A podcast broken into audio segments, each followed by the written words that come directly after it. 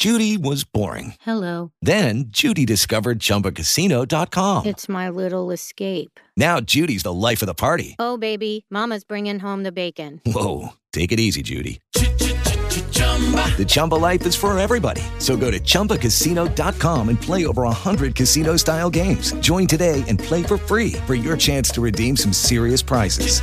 chumba ChumbaCasino.com. No purchase necessary. Void where prohibited by law. 18 plus terms and conditions apply. See website for details. Allora, il dolce stinnovo. Attenzione, queste slide che stiamo utilizzando sono state realizzate dalla professoressa Elena Rovelli. Dipende un po' anche dai libri di letteratura che si utilizzano.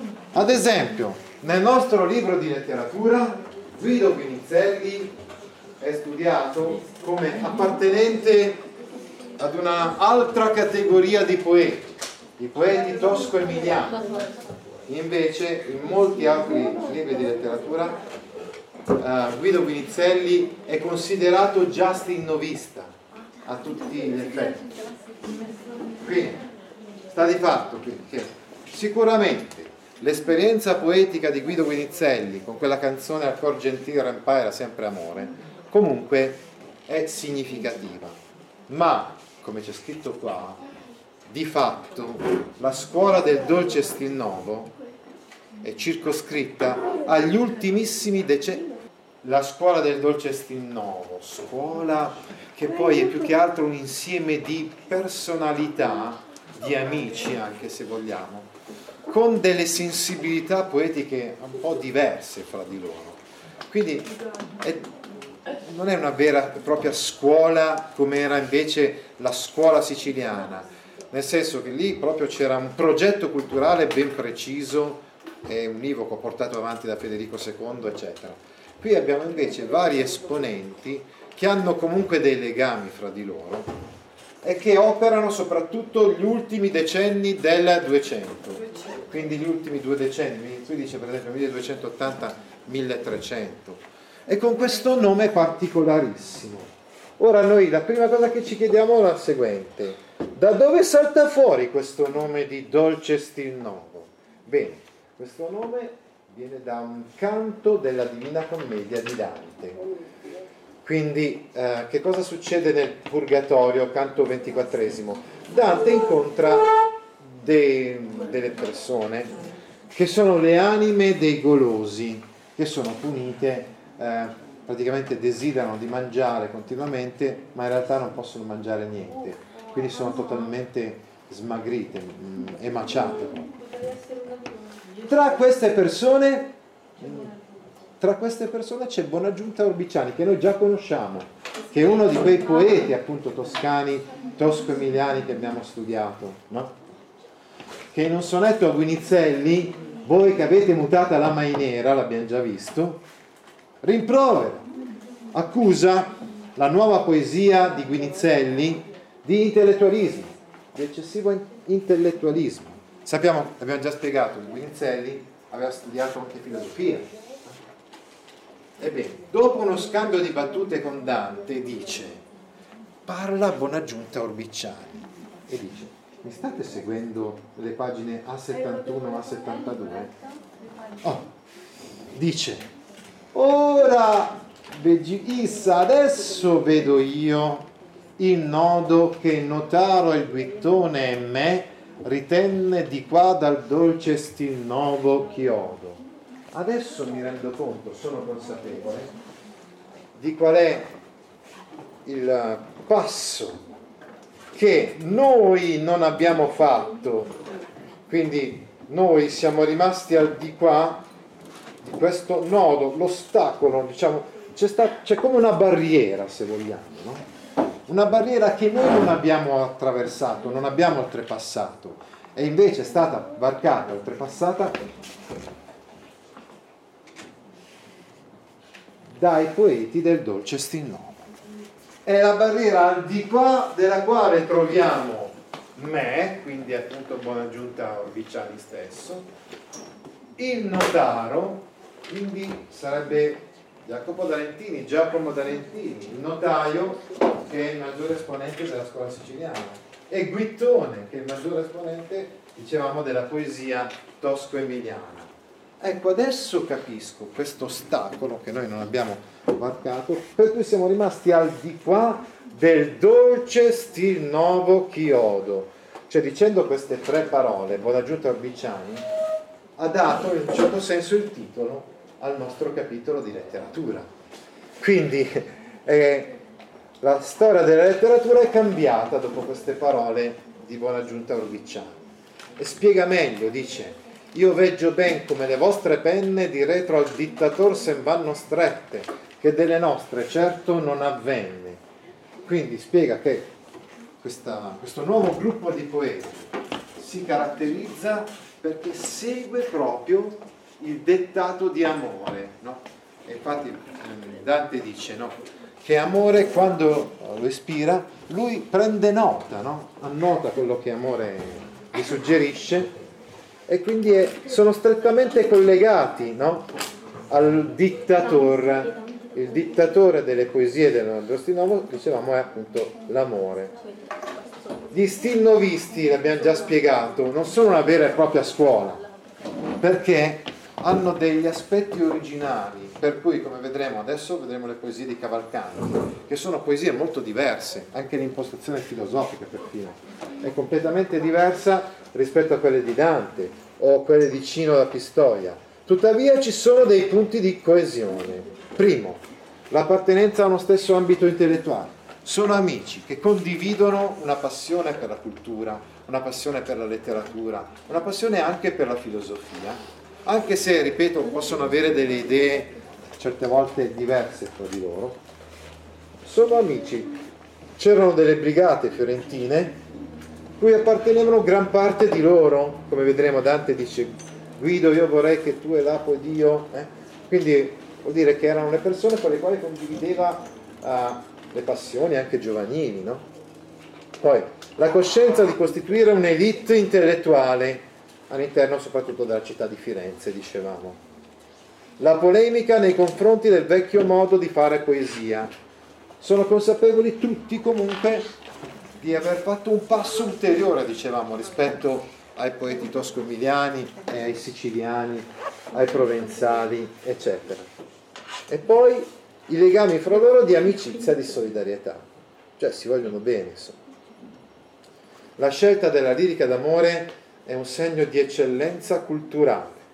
È il genere che nell'età precedente si era segnalato per impegno intellettuale, nobiltà della elite. Ma attenzione, per i provenzali si trattava spesso di un'elite aristocratica, infatti abbiamo detto che molti affermano che i provenzali sono tutti piccoli nobili, appartengono tutti alla piccola nobiltà.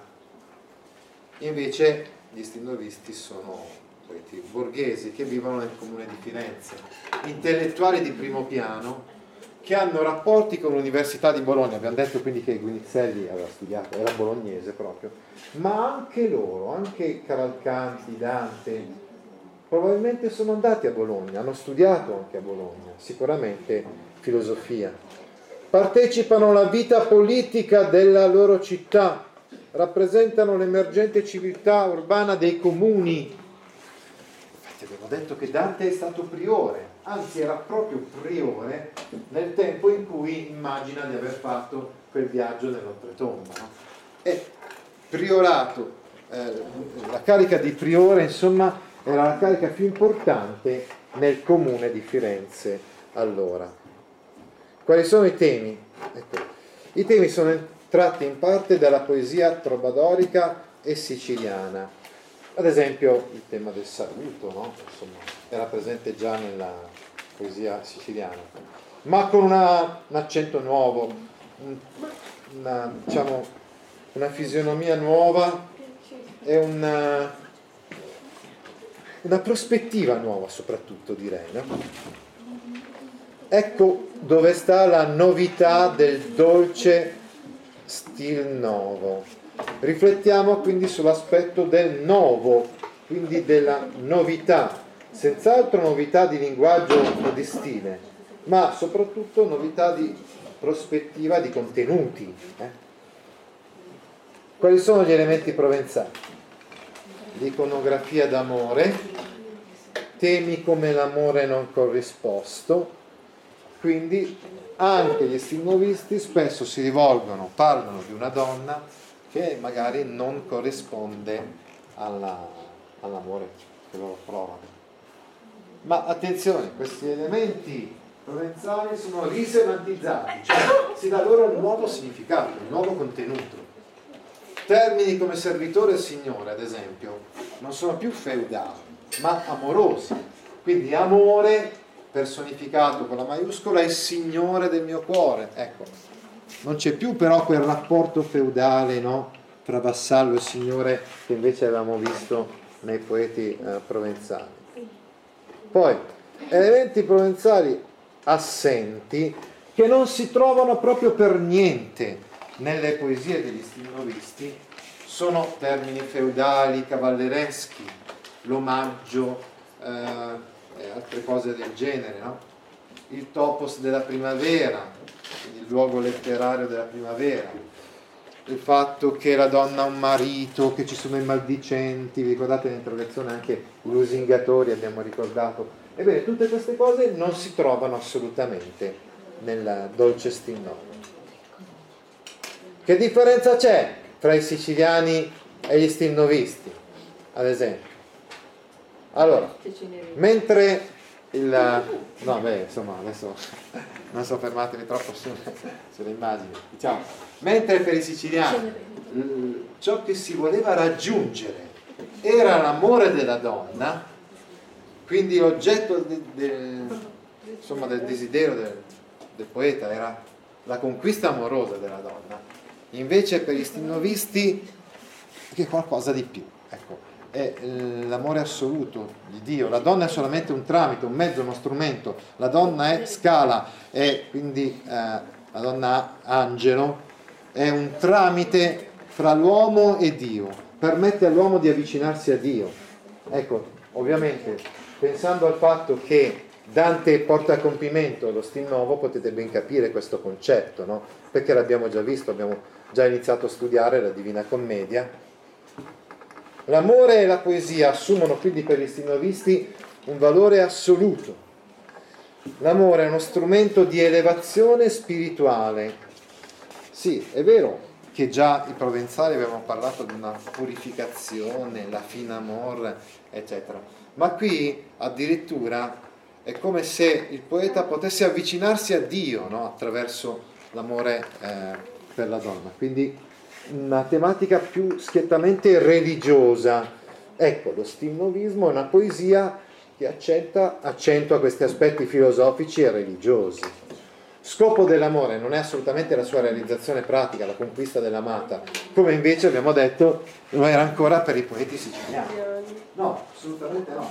Lo scopo dell'amore è invece la continua tensione verso un valore inafferrabile, come ha scritto Ferroni, uno degli studiosi che sono importanti in questi ultimi decenni ecco, della storia della letteratura.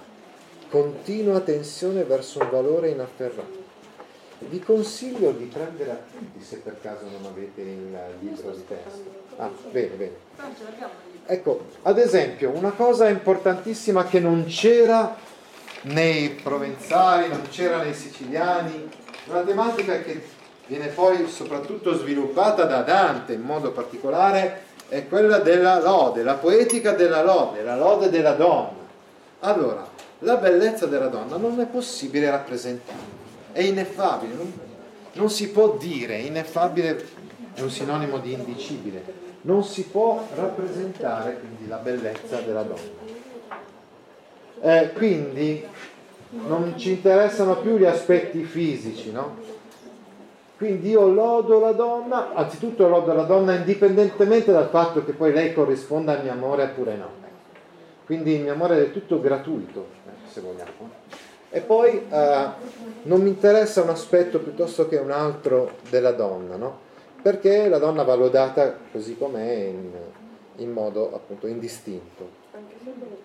Eh, perché eh, diciamo che diventa un simbolo, uno strumento, un mezzo e quindi non è più c'è pure la descrizione, non so, fisica della donna, eccetera, ma ci sono questi aspetti, no? appunto la lode, il saluto, lo sguardo, eccetera, che rimangono un pochettino più sul generico, senz'altro. L'apparizione della donna è come un miracolo. Ad esempio si dice tenne d'angel sembianza, cioè aveva l'aspetto di un angelo.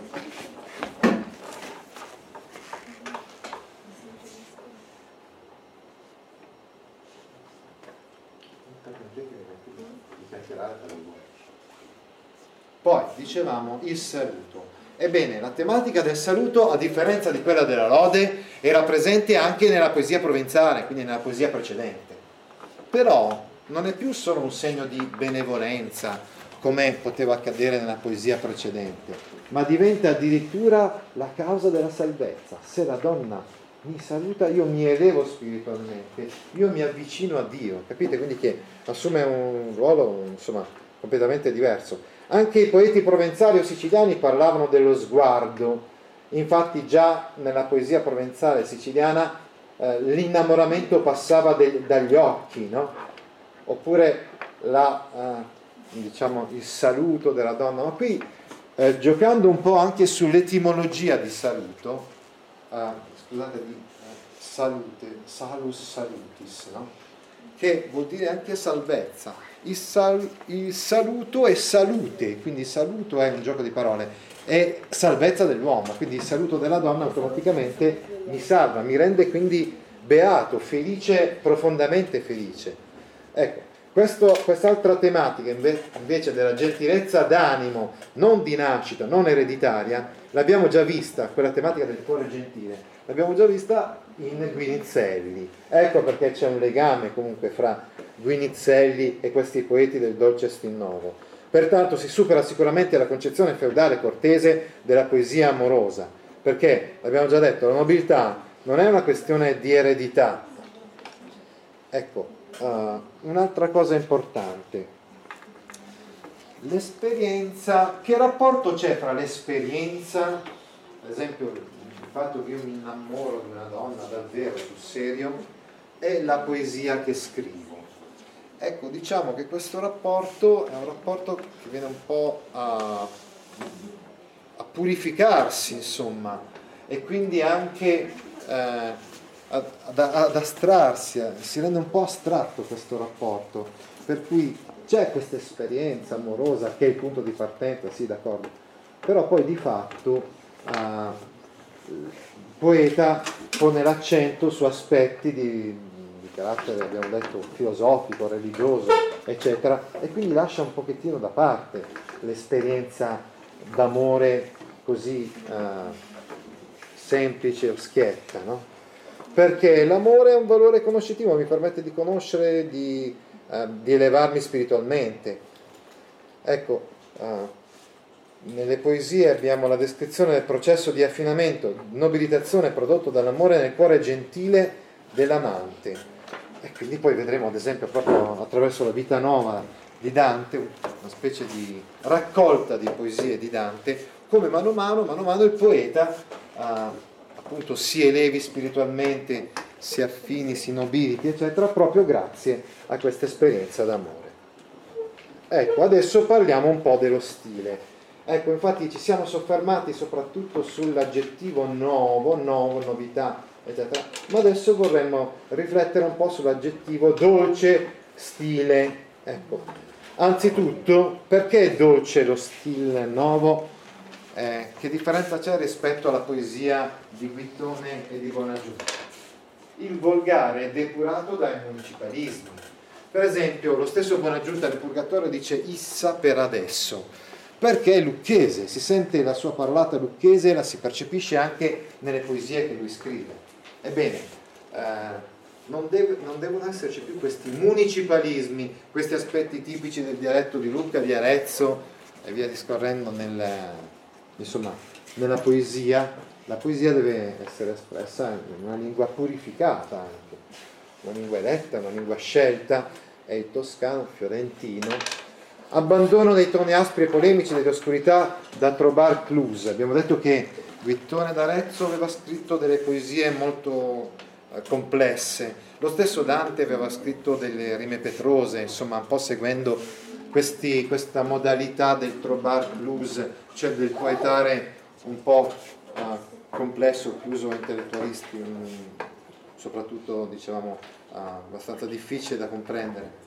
Invece se dolce stil nuovo deve essere piano, semplice da capire uh, e quindi lineare, la ricerca della dolcezza. Il lessico deve essere alto e nobile, la sintassi deve essere regolare, quindi non spezzata ma molto armoniosa anche la costruzione della frase. La melodicità del dettato poetico.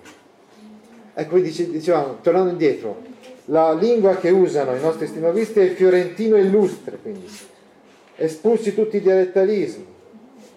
Eh, poi ancora dicevamo la regolarità sintattica, la melodicità del dettato poetico, la compostezza, l'ordine, la proporzione, l'armonia, l'utilizzo di alcuni pochi eh, tipi di componimento, soprattutto canzoni e sonetti, e solo poche ballate scritte da Cavalcanti, ma soprattutto canzoni e sonetti. Ecco perché è dolce questo stile. Bene, ci sono delle eh, canzoni che ben sintetizzano questi aspetti di novità. E sono, una l'abbiamo già studiata e la conosciamo, ed è la canzone Al cor gentil rempaira sempre amore di Guido Guinizelli. Altre cose, altre poesie manifesto, quindi la canzone Al cor gentil rempaira sempre amore è una poesia manifesto perché ci spiega insomma che questa poesia è dedicata a chi ha il cuore gentile, no? e non gentile per, per nascita, ma chi dimostra no? di essere nobile e gentile con i suoi modi. Poi Guido Cavalcanti, Donna me prega.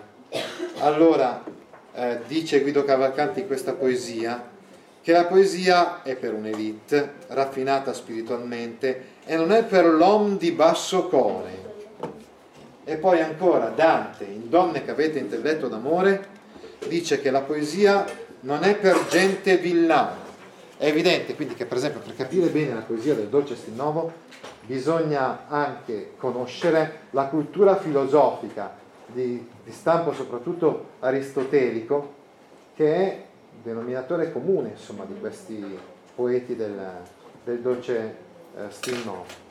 Ecco quindi tutti questi elementi di cui abbiamo parlato eh, caratterizzano e differenziano la poesia del Dolce Astinnovo dalle poesie precedenti. Le cose che spiegheremo da adesso in poi invece ci faranno capire la specificità dei singoli esponenti del Dolce Astinnovo. Ti interessano file di questo genere? Allora vieni su www.gaudio.org e iscriviti alla newsletter A Scuola con Gaudio all'indirizzo www.gaudio.org/news. Lucky Land Casino asking people what's the weirdest place you've gotten lucky? Lucky? In line at the deli, I guess. Aha, in my dentist's office.